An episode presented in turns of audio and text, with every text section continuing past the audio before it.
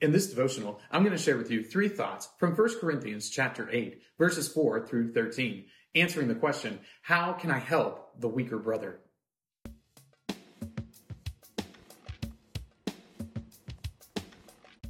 First Corinthians chapter 8, verses 4 through 13 says, Therefore, as to the eating of food offered to idols, we know that an idol has no real existence, and that there is no God but one.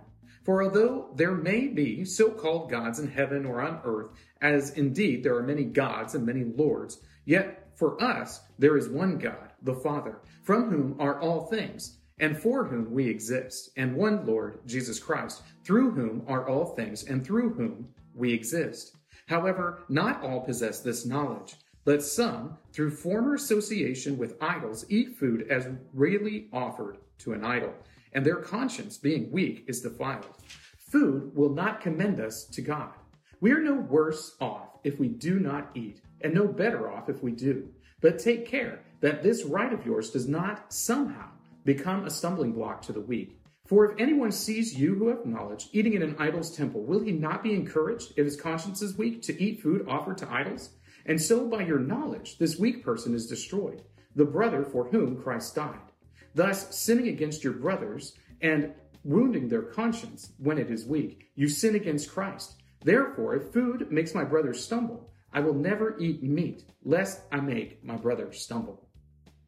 The question of the weaker brother is a fun one to consider. It's one that we all really have to pay attention to because we need to be able to determine if we are, in fact, the weaker brother or if we are the one who is supposed to be helping encourage and disciple the weaker brother. We need to figure this out and we have to identify that there is a responsibility that we have if we have knowledge that the weaker brother does not. So here are three thoughts from 1 Corinthians chapter 8 verses 4 through 13 answering the question, how can I help the weaker brother?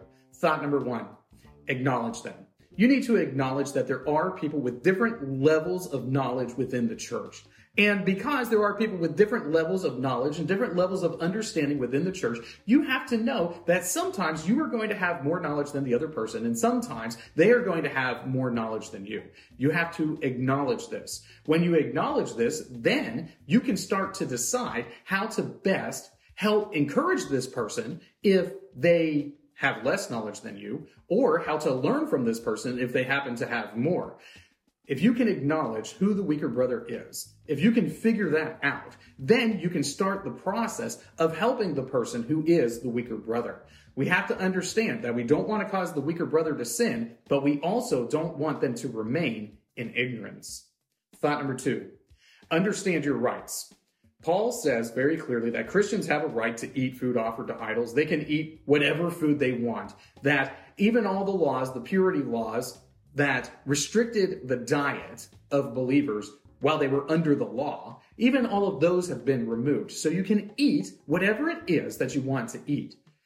Paul is reconciling what he knows about the truth of the world with the world in which they actually live in the world where they lived, people were challenged by food sacrificed to idols.